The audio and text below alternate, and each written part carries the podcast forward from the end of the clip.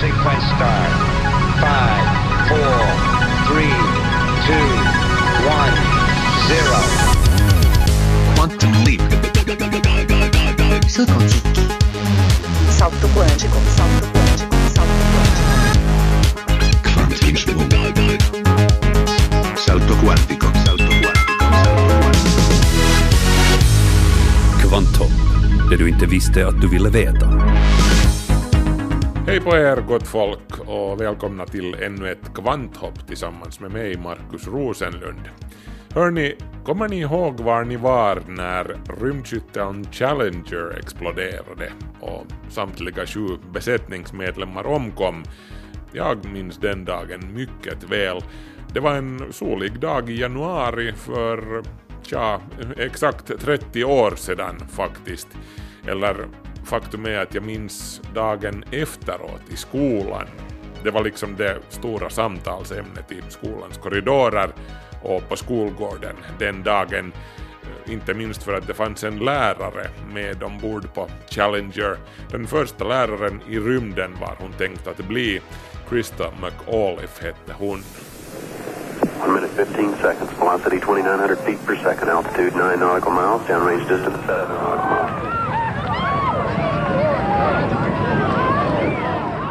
Vi ska titta närmare på den här otroligt dramatiska händelsen som satte stopp för det amerikanska rymdskyttelprogrammet för de kommande två och ett halvt åren. Vi ska också fundera lite i allmänhet kring rymdskyttlarnas betydelse för rymdfarten. För trots att rymdkyttlarna drabbades av två allvarliga olyckor, den andra inträffade 2003, så spelade rymdkyttlarna en viktig roll och de har förtjänat sin plats i rymdfartens historia eh, trots att många anser att de var för dyra, för komplicerade och för sårbara. Men mer om det som sagt senare i programmet. Så ska vi ta en sväng till Paris där Johan Tolgert rapporterar om en skandal som just nu skakar läkemedelsindustrin i Frankrike. Det ödesdigra läkemedelstestet som utförts på ett 90-tal frivilliga i staden Rennes har krävt ett första dödsoffer. Den man som tidigare förklarats hjärndöd har nu avlidit. Ytterligare fem personer har fått vård på sjukhus. Så bjuder vi också på ett färskt avsnitt i vår nya serie om tillsatsämnen, E-nummerlotteriet. Får se om jag kan uttala veckans tillsatsämne.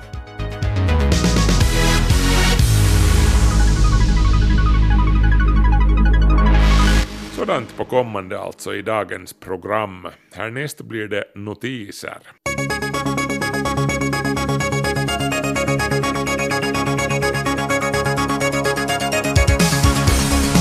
Vi skulle antagligen köra elbilar allesammans vid det här laget om det inte vore för en sak. Batteriet, elbilens akilleshäl. Dagens elbilar har ju för sig en mycket större räckvidd än tidigare generationers bilar tack vare sina litiumjonbatterier som har en helt hyfsad kapacitet. Men speciellt här uppe på våra breddgrader stöter litiumjonbatterierna på problemet med kylan som tär på bilarnas räckvidd. När temperaturen sjunker rejält under nollstrecket minskar elbilarnas körsträcka med hela 40 procent. Men nu har forskare vid amerikanska Penn State University utvecklat ett batteri som värmer upp sig självt. Eh, batteriet är försett med en 50 mikrometer tunn folie av nickel som alstrar värme när man leder ström genom den. Det här sker automatiskt när elektroniken känner av att temperaturen sjunker under nollstrecket. Vid minus 30 grader Celsius värms batteriet upp på en halv minut och det hela tar bara drygt 5% av batteriets kapacitet. Det här är nästan ingenting jämfört med det energibortfall på 40% som ett ouppvärmt batteri drabbas av. Har du en övervakningskamera där hemma, en sån där som är uppkopplad på webben så att du kan hålla koll på huset medan du är borta. Eh, du har väl sett till att förse den med ett säkert lösenord. Förvånansvärt många gör nämligen inte det här. Teknika ett Talaus berättar att det till och med finns en sökmotor kallad Shodan som du kan använda för att leta efter oskyddade övervakningskameror på webben. Googla till exempel sovande barn så lär du ska få skrämmande många träffar. Vill du ta en titt i en banks kassavalv, också sådana kameror hittar sökmotorn, för att inte tala om klassrum, simbassänger och till och med cannabisodlingar. Det här med öppna webbkameror utan lösenord, det är ju i och för sig inget nytt. Men det här är första gången som du med hjälp av en specialiserad sökmotor på ett så här effektivt sätt kan hitta de oskyddade kamerorna.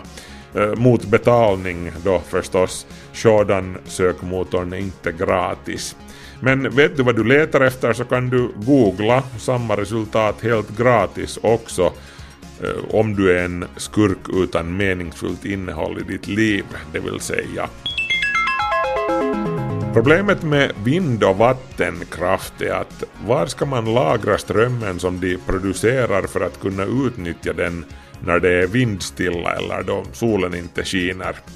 Det tyska företaget Heindl Energy har kommit på en smart lösning på det här. Man borrar en lodrät cylinder i berget. Sedan pumpar man in vatten under själva kolven i den här cylindern, stenen, det vill säga med hjälp av till exempel sol eller vindkraft. Stenkolven är ju stor och tung beroende på hur stor cylinder man borrar naturligtvis. Så den trycker med hård kraft på vattnet. Så när man behöver producera energi så låter man kolven pressa ner vattnet som den vilar på och in i en generator och vips har man elström. En kolv med en diameter på 250 meter kan lagra en energimängd som motsvarar 124 gigawattimmar. Byggnadskostnaderna för en så stor kolv skulle ligga på omkring 100 euro per kilowattimme. Så kan jag ännu berätta att de europeiska storkarna har blivit lata med att flytta söderut till vintern sedan vi människor började lämna stora mängder föda liggande på soptippar och liknande som de kan utnyttja sig av. BBC skriver om det här.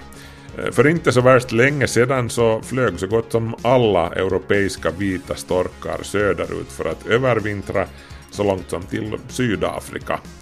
Men numera så struntar en allt större del av storkpopulationen i att flytta och istället så övervintrar de här i Europa där de kan livnära sig på föda som de hittar på soptippar, i fiskodlingar och i städerna.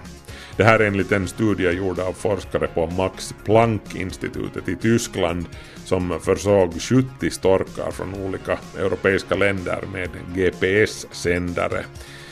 Det här med att övervintra i Europa har förbättrat storkarnas chans att överleva men det kan ha oanade negativa följder på lång sikt, främst för ekosystemen i Afrika dit storkarna tidigare flög. Där bidrog de till att hålla olika sorters skadedjurspopulationer under kontroll som gräshoppor och råttor som nu kan föröka sig okontrollerat medan storkarna äter sig feta på hamburgarrester i Europa.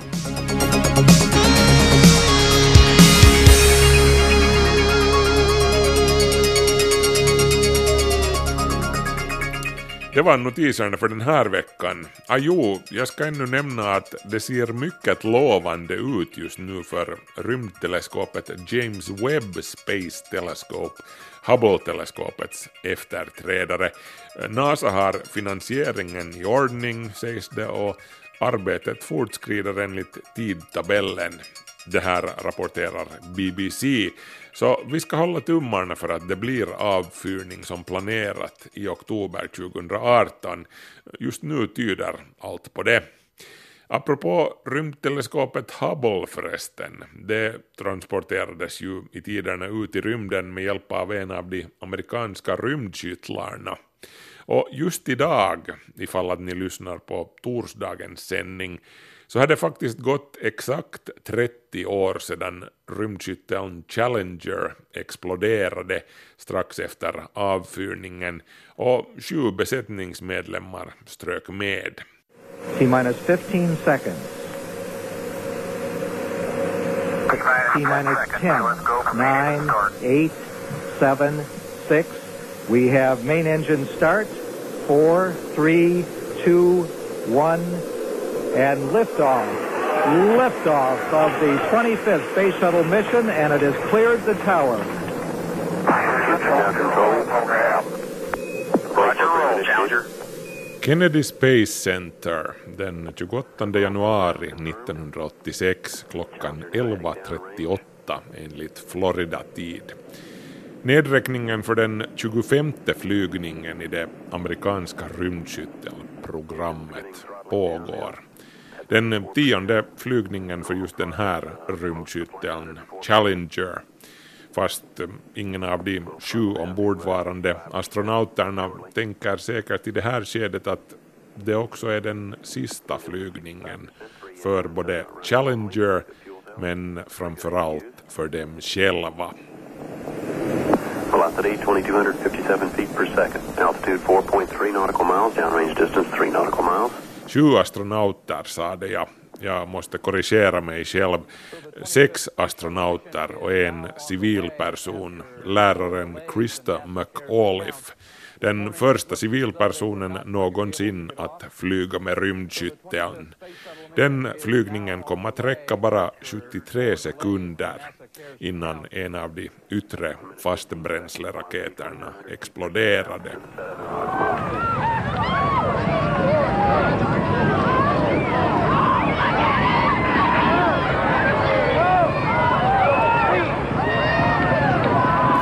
Challenger totalförstördes och samtliga ombordvarande omkom, men sannolikt inte omedelbart. Passagerarkabinen i en rymdskyttel är bastant konstruerad och själva explosionen var sannolikt inte tillräckligt kraftfull för att orsaka några livshotande skador på besättningen.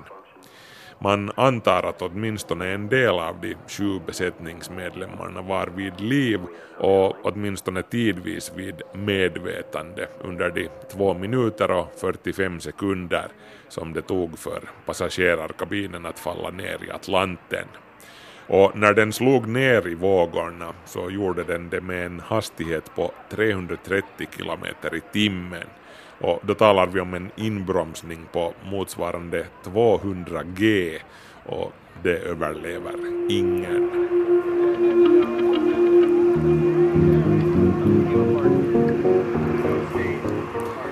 Det massmediala intresset för evenemanget var ovanligt stort, främst på grund av att det som sagt fanns en lärare med ombord, Krista McAuliffe, som skulle bli den första läraren i rymden.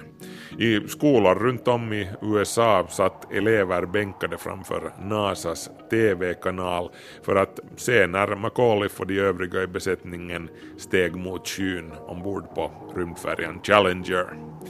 Också här i Finland, i gymnasiet Grankulla samskola, där jag gick på den tiden, var det allvarliga miner som rådde, speciellt bland lärarna, följande dag. Challenger-katastrofen var det stora och självklara samtalsämnet på skolgården och i korridorerna den dagen. Det minns jag tydligt. Men de som berördes allra mest av den här katastrofen var ju naturligtvis släktingarna och vännerna till besättningsmedlemmarna. Om man tittar på sändningen från den här dagen, den finns för övrigt på Youtube, så ser man när en TV-kamera zoomar in på föräldrarna till Krista McAuliffe precis då explosionen inträffar. Man har svårt att inte röras till tårar själv när man ser deras förstummade och chockerade ansiktsuttryck.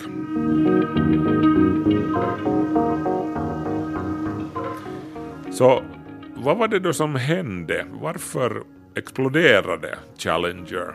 Det tragiska är ju att felet som orsakade explosionen, en defekt packning i fastbränsleraketerna, var känt för NASA sedan 1977, fyra år innan det första uppdraget med rymdskytteln.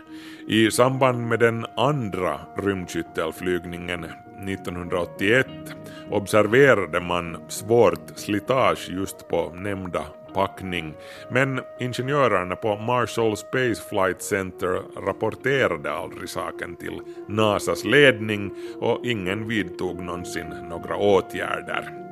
Men underleverantören som var ansvarig för packningarna, en firma vid namn Theocall, som dittills inte hade tagit saken på något större allvar, insåg så sent som dagen innan avfyrningen, kvällen den 27 januari, att just den här gången är det annorlunda. Vädret vid Cape Canaveral var nämligen ovanligt kallt just då. Prognoserna utlovade temperaturer på strax under nollstrecket och Theocols ingenjörer varnade för att ingen hade testat packningarna i kallare väder än plus 12 grader Celsius och att de inte kunde lova att packningarna betedde sig som de skulle i kylan. Så ingenjörerna rekommenderade att uppskjutningen avblåstes tills man hade kommit på en lösning på problemet. Så Theocol höll en videokonferens med NASA-cheferna vid Kennedy Space Center och påpekade för dem att det fanns risker med att genomföra avfyrningen. Men NASA, de ville inte lyssna med det örat. Hur länge ska vi vänta? Till april? snäste en NASA-chef. Underleverantören fick lov att böja sig och gav till slut grönt ljus för avfyrningen. Och resten är som de säger historia.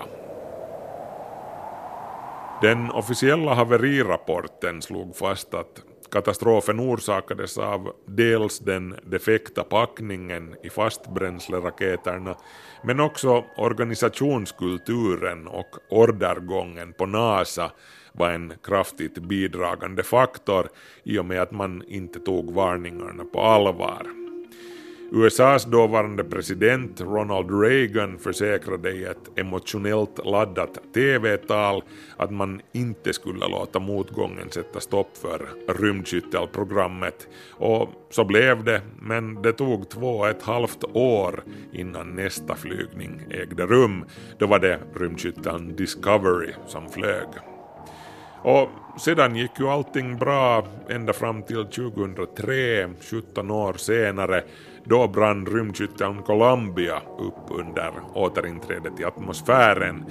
Återigen förolyckades samtliga sju besättningsmedlemmar. Vi ska om en liten stund fundera lite mer på rymdskyttelns betydelse för rymdfarten, för Även om det var olyckorna som skapade de största rubrikerna så var inte skyttelprogrammet som helhet ett totalt misslyckande. Skyttlarna kom att spela en viktig roll under årens lopp, till exempel i byggandet av internationella rymdstationen som fortfarande kretsar kring jorden där uppe. Men mer om det alldeles strax. Före det ska vi lyssna på en låt som har en alldeles speciell betydelse med tanke på Challenger-katastrofen. En av astronauterna ombord, Ronald McNair, var musiker vid sidan av sitt astronautyrke och han hade sin saxofon med ombord på Challenger. Meningen var att han skulle spela in en snutt i rymden för den franske syntmästaren och kompositören Jean-Michel Jarre. Låten skulle finnas med på Jarres kommande platta Rendezvous. Efter katastrofen valde Jarre att kalla låten för Rons Peace. Och den går så här.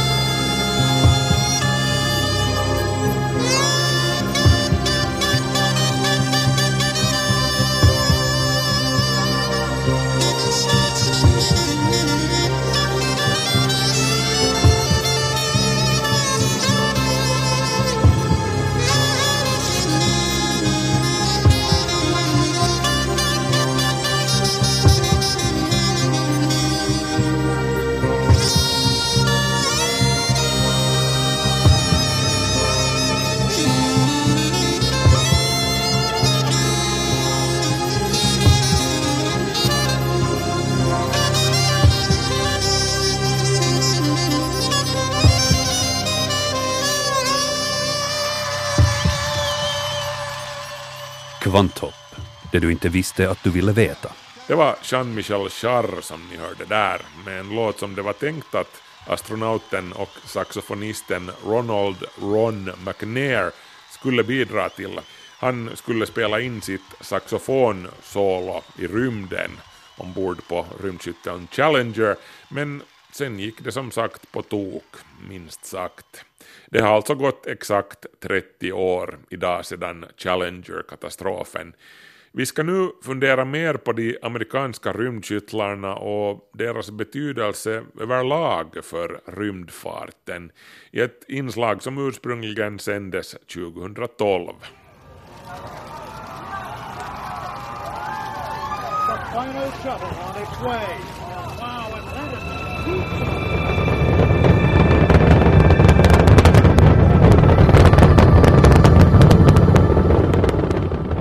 Jag vet inte med er, men för mig var fredagen den 20 juli 2011 en lite sorglig och vemodig dag.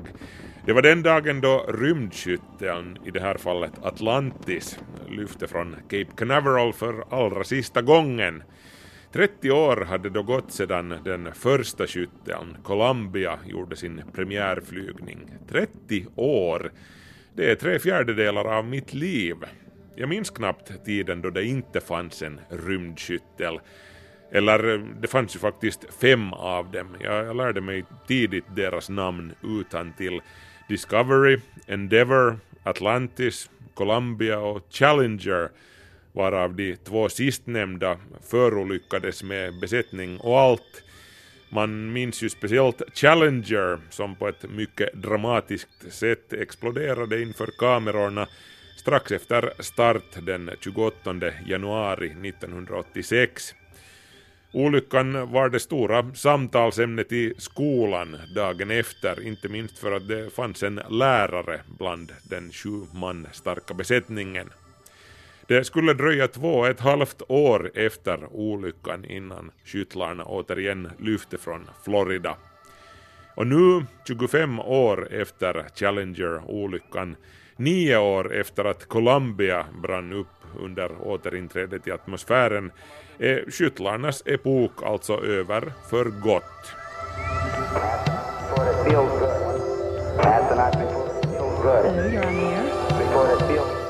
Jag talade med Dr. Kevin Fong från University College i London, ledande expert på rymdmedicin. Han har också jobbat för NASA med att coacha skyttelmanskap. Men orsaken till att jag sökte upp honom var att han var med på Kennedy Space Center då Atlantis som sista skyttel avfyrades mot internationella rymdstationen. Faktum är att han gjorde en TV-dokumentär om den sista flygningen, Mission STS-135. Fong berättade om sina erfarenheter under en föreläsning på University College och man märkte tydligt att det var en smått emotionell upplevelse för honom att vinka av den sista rymdskytteln. Well, I mean, sh- shuttle was an emotional thing for me because I, I kind of grew up with it. You know, I mean, I was, I can't, you know, I, I would have been 10 years old when the first one launched, and I remember it clear as day. Teacher wheels, you know, a television an old cathode ray television in a brown cabinet on wheels and, and says, "Watch this, it's important." And he was right. And and and and then it became the backdrop to your life. You know, this was something that we did almost routinely. You watched it on the news. Another shuttle was going. Fong berättar om sin barndom då hans lärare knuffade in en gammal TV i klassrummet en sån där med trähölje och hjul under och sa att titta på det här, det här är viktigt. Och rätt hade han ju. Och från och med då så fanns skytteln helt enkelt alltid där i bakgrunden. En nedräkning var något man inte missade. Framförallt inte den 135 och sista. But what was most interesting to me that it was a massively emotional thing for you know hundreds and thousands, if not millions of people who probably have no real interest in or wouldn't wouldn't see themselves as space geeks in any way, but just it was, you know, a part of their lives that was going away. And you saw that. You saw that in the final mission that people realised that this was a wonderful thing, the likes of which we'd never seen before, we may never see again, and this was your last chance to see. Fång fascineras av hur hundratals tusen, om inte rent av miljoner människor drogs med i det hela. Folk som inte kan klassas som astronominördar men som insåg att det här är något enastående och storartat, något som nu kommer att försvinna och aldrig komma åter. Det är lätt att föreställa sig vemodet som de NASA-anställda kände. För många av dem så betydde det här ju slutet på, förutom en era, också arbetet. Yeah, it was, it was very, very moving, the atmosphere out there. A sadness at the end of this remarkable program. And the whole experience of the last shuttle launch always to me felt like it was somewhere between a wedding and a funeral. You know, something that was a great celebration of the achievements of 30 years, but also the end of something the likes of which we're likely never to see again. Stämningen ute på Kennedy Space Center var någonting i stil med en blandning av ett bröllop och en begravning. Dels den där känslan av att man firade kulminationen av 30 års hårt arbete, men samtidigt av att man tog farväl av något som man aldrig mer skulle få uppleva. Nå, men med skyttelprogrammet slutgiltigt förpassat till historien, hur tror Fång att skytteln kommer att bli ihågkommen? Många anser ju att den, den var alldeles för dyr i drift, den var för komplicerad och tungrodd inom citat. Beställningen gällde ursprungligen en smidig rymdfraktfarkost som kunde tas upp i rymden och ner igen en gång i månaden och det förverkligades ju inte. Nå jo, komplicerad, det var den utan tvivel. De facto så var skytteln det mest komplicerade som någonsin konstruerats av människohänder och sen flugits vilket ofrånkomligen gjorde den dyr. Shuttle was really a sort of a step change and, and, and brought a huge amount of innovation. And it, it will for a long time be the most complicated vehicle that you'll ever see, ever see fly in space. Uh, and that's part of the problem because it was so complicated that it needed a huge workforce to service it uh, when it was back on the ground. And, and, you know, shuttle was expensive not because it's made of platinum leaf or something, it's because it took a huge workforce that all had to be salaried to service it and return it to flight each time. Skytteln representerade en helt ny generation av rymdfarkoster, säger Kevin Fong, och mängden innovationer bakom den var helt enorm. Den var det mest komplicerade ting som någonsin flugit. Därför var den dyr, inte för att den var gjord av platina. Skytteln var inte perfekt, den var unik, men ja, den var inte fulländad. Men... But that doesn't get away from the fact that it was, as a feat of engineering, pretty miraculous. You know, you forget that it was first designed in the 1970s, and in the 1970s it was like nothing the world had ever seen before. Uh, and still at the start of the 21st century it will remain something the likes of which we may never see again, certainly not as capable and, and multifaceted a vehicle. Politikerna som lade in beställningen, i princip på ett flygplan som du kan skjuta ut i rymden, färdas med genom vakuum och sen återvända till jorden med och landa med som vilken DC-10 som helst, eh, Tja, de fattade knappast den ingenjörsmässiga utmaning som en sådan farkost utgjorde och på 70-talet så var det här ju något helt oerhört med snudd på science fiction. Ingen hade gjort något liknande förr, ingen har ännu heller gjort något motsvarande faktiskt. Snabba hopp upp i stratosfären i stil med dem som rymdturismfirmorna planerar, det är rena barnleken i jämförelse med skytteln. You know, you, you are talking about a feat that is uh, you know, going from naught to 25 times the speed of sound uh, in a few minutes uh, with enough energy, you know, the sort of energies that are comparable to a small nuclear warhead. Uh, and taking that, harnessing that, and making it routine is going to take quite an effort.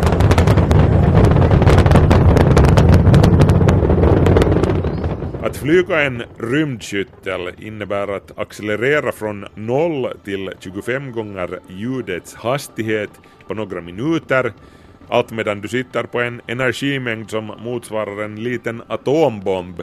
Att göra det till rutin kräver en ansträngning, minst sagt, och pengar.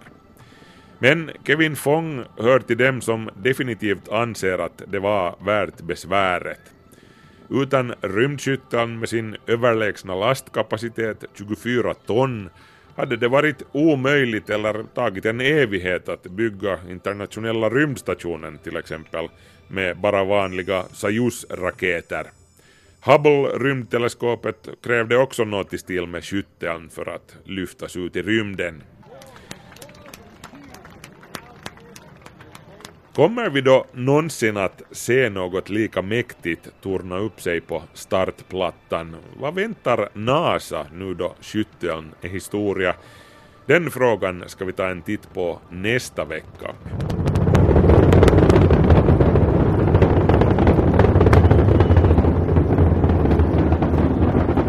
Så lät det alltså 2012 när jag intervjuade Kevin Fong, brittisk läkare och NASA-medarbetare.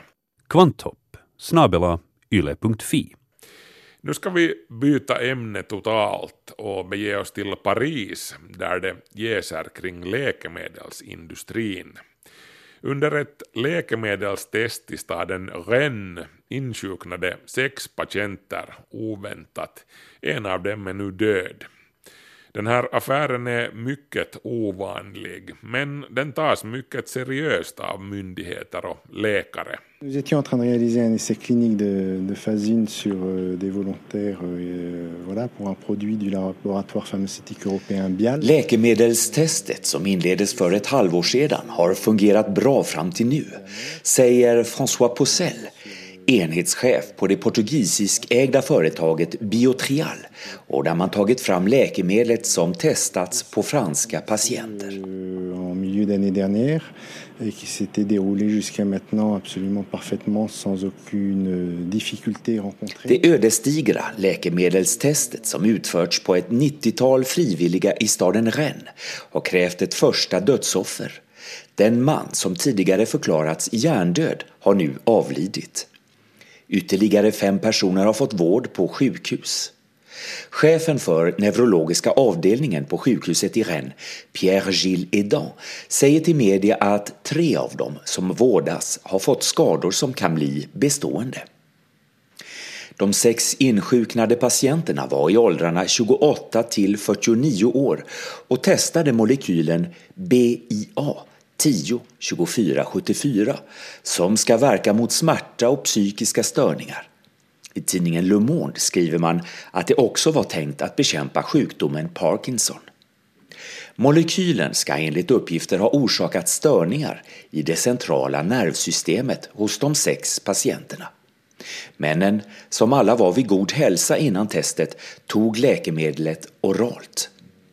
Det var när man ökat dosen av molekylen BIA 102474 som något gick fel, säger enhetschefen till fransk TV. Dimanche et euh, dimanche soir nous avons euh, Euh, observer une anomalie, euh, enfin un symptôme euh, Bara några dagar efter det att vi ökat dosen upptäckte vi en symptom som ansågs oroväckande, säger François Possel vid Biotrial, ett privatägt företag som enligt dagstidningen Le Parisien har ett gott rykte.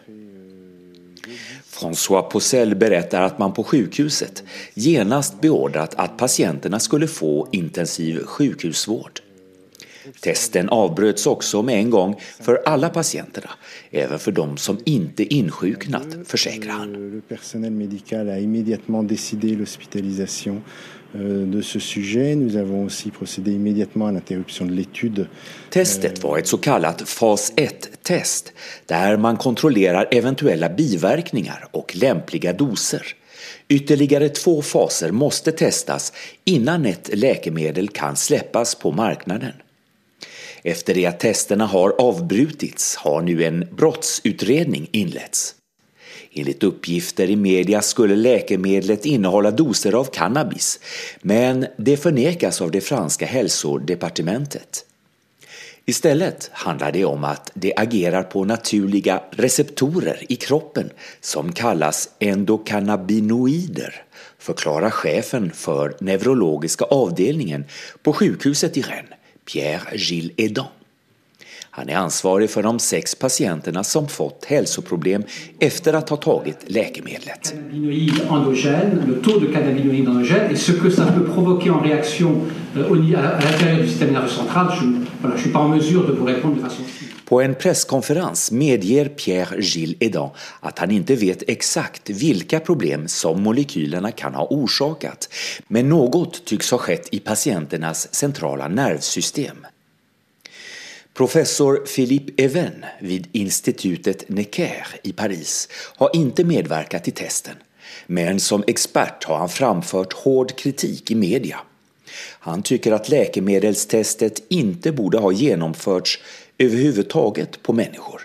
När man vet så lite vilka biverkningar och risker som ett läkemedel kan få så inleder man inga test på människor, anser professor Philippe Even. En substans, toute nouvelle dont on ne sait encore rien pour agir sur des récepteurs dont on ne sait, dont on ne sait pas comment eux-mêmes agissent dans l'organisme, ça me paraît... De, de... Under 2014 utfördes, enligt det franska läkemedelssäkerhetsverket, Agence nationale de sécurité du médicament et des produits de santé, 821 kliniska läkemedelsstudier i landet. Av dem var cirka 300 fas 1-studier. Frankrikes hälsominister Marisol Touraine beklagar dock att hon inte genast fick reda på den allvarliga händelsen i Rennes. Je dirais que euh, une euh, alerte plus rapide euh, aurait été appréciée. För Radio Luxemburg berättar hälsoministern att det tog hela fyra dagar innan hon fick reda på att sex patienter insjuknat. Vid en så allvarlig händelse borde företaget ha informerat mig i ett mycket tidigare skede, säger Hon des kräver nu en förklaring till detta. De tragiska händelserna är dock mycket ovanliga. Det ska aldrig ha inträffat tidigare i Frankrike, försäkrar Marisol Touraine. Chocken är desto större eftersom deltagarna i det kliniska försöket var helt friska, säger hälsoministern till media. För tio år sedan inträffade allvarliga biverkningar vid ett läkemedelstest i Storbritannien. Sex friska och frivilliga försökspersoner hamnade då på intensiven. Huvudet svällde upp hos en av dem och därför så kallades affären för Elefantman-affären av vissa medier. En annan förlorade fingertopparna och tårna. I dagsläget vet man inte om det är Biotrials läkemedel som tillverkats i felaktiga doser, säger företagets advokat Jean-Luc Lubrano till media. Man har även misstankar på att patienterna fått tilldelat sig för höga doser av läkemedlet. I vilket fall kommer utredningen att ta mycket lång tid. Många är de läkare som uttalat sig om tragedin. Claire Lejeune, läkare på sjukhuset Cochin i Paris, är en av dem som ger sin syn på vad som kan ha hänt. et qui ne sont présents aussi que chez l'homme et qui pourraient de ce fait mettre en évidence une toxicité qu'on n'a pas identifiée chez l'animal. I detta skedet verkar det som om läkemedlet innehåller molekyler som kan passa de djur som det testats på, men som däremot inte passar människan. Det är något i innehållsförteckningen som kan vara giftigt för människan, säger läkaren Claire Lejeune till radio. Lejeune menar att man hädanefter måste vara ännu mer försiktig när man testar nya molekyler.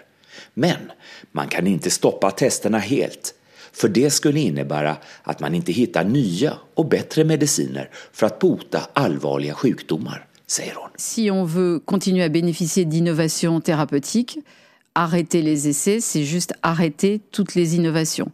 Det var Johan Tolgert som rapporterade från Paris. Och då har det blivit dags att dra nästa E-nummer i vårt stora lotteri där vi varje vecka presenterar ett nytt tillsatsämne för livsmedel. De här substanserna används inte bara i livsmedel. Förra veckan handlade det till exempel om titandioxid som har numret E171. Det används bland annat som färgämne för att göra sockerglasyren vitare på munkar och andra sorters bakelser. Men det används också, eller ska vi säga främst till andra saker än livsmedel. Eh, jag har titandioxid på armarna just nu. Eh, det råkar sig nämligen så att jag målade väggar och tak i brasrummet där hemma förra veckoslutet. Och jag har fortfarande kvar vit målfärg på armarna som inte har gett med sig i tvätten.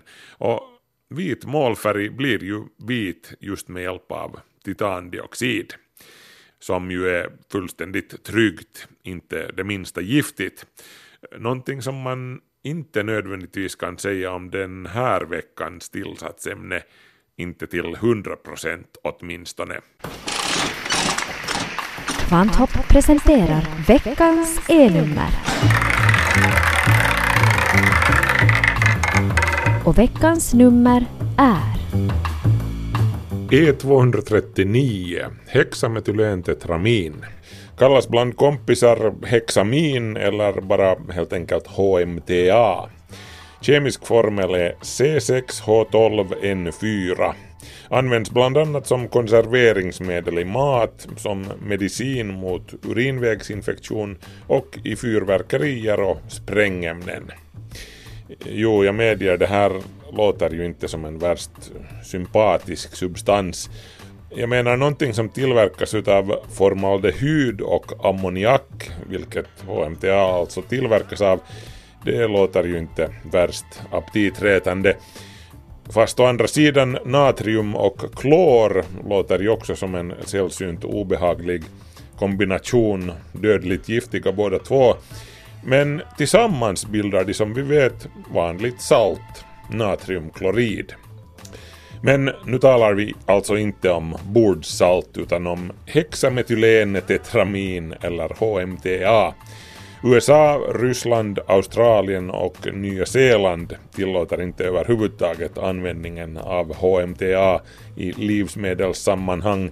Men här inom EU är det alltså tillåtet och därför har det sitt eget E-nummer 239. Det är alltså bara ämnen som är godkända som livsmedelstillsatser i Europa som överhuvudtaget har E-nummer. Nå, lyckligtvis så behöver man inte vara orolig för att ens frukostflingor innehåller HMTA. Eh, faktum är att det enda livsmedlet som innehåller HMTA är italiensk provoloneost. Eh, den maximala mängden HMTA som du tryggt kan få i dig per dygn är 0,15 milligram per kilo kroppsvikt. Med andra ord, har du inte ett sjukligt begär efter provoloneost så borde du vara trygg. Men lider du däremot av urinvägsinfektion så kan HMTA vara hur nyttigt som helst. HMTA ingår som aktiv beståndsdel i läkemedlet Hiprex Pharma och dess effekt bygger på att molekylen är stabil i blodets neutrala pH men vid pH 5,5 eller mindre som till exempel i urinblåsan, så sönderfaller den och bildar formaldehyd som tar koll på bakterierna. HMTA finns också i så kallade SBIT-tabletter, det är en förkortning av Erich Schums Brennstoff in tablettenform, ett slags torrbränsle som består av HMTA i tablettform, eh, brukar användas i till exempel små hobby-ångmaskiner och campingkök. De här tabletterna kan användas också av tillverkare av mattor som testar mattornas eldbeständighet med hjälp av dem. Men gå bara inte till butiken och be om att få köpa en hel skottkärra full av Esbit-tabletter, för då ringer skyddspolisen strax på din dörr. Att bunkra upp med Esbit-tabletter räknas som misstänkt förberedelse till terrorism.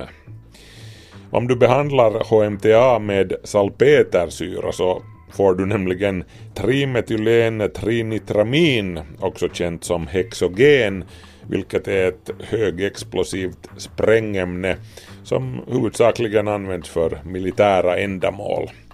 Kanske bäst att hålla sig till provoloneosten. Du har hört Kvanthopps serie om tillsatsämnen, E-nummer 239, hexametylen tetramin. Nästa vecka lottar vi ut ett nytt E-nummer.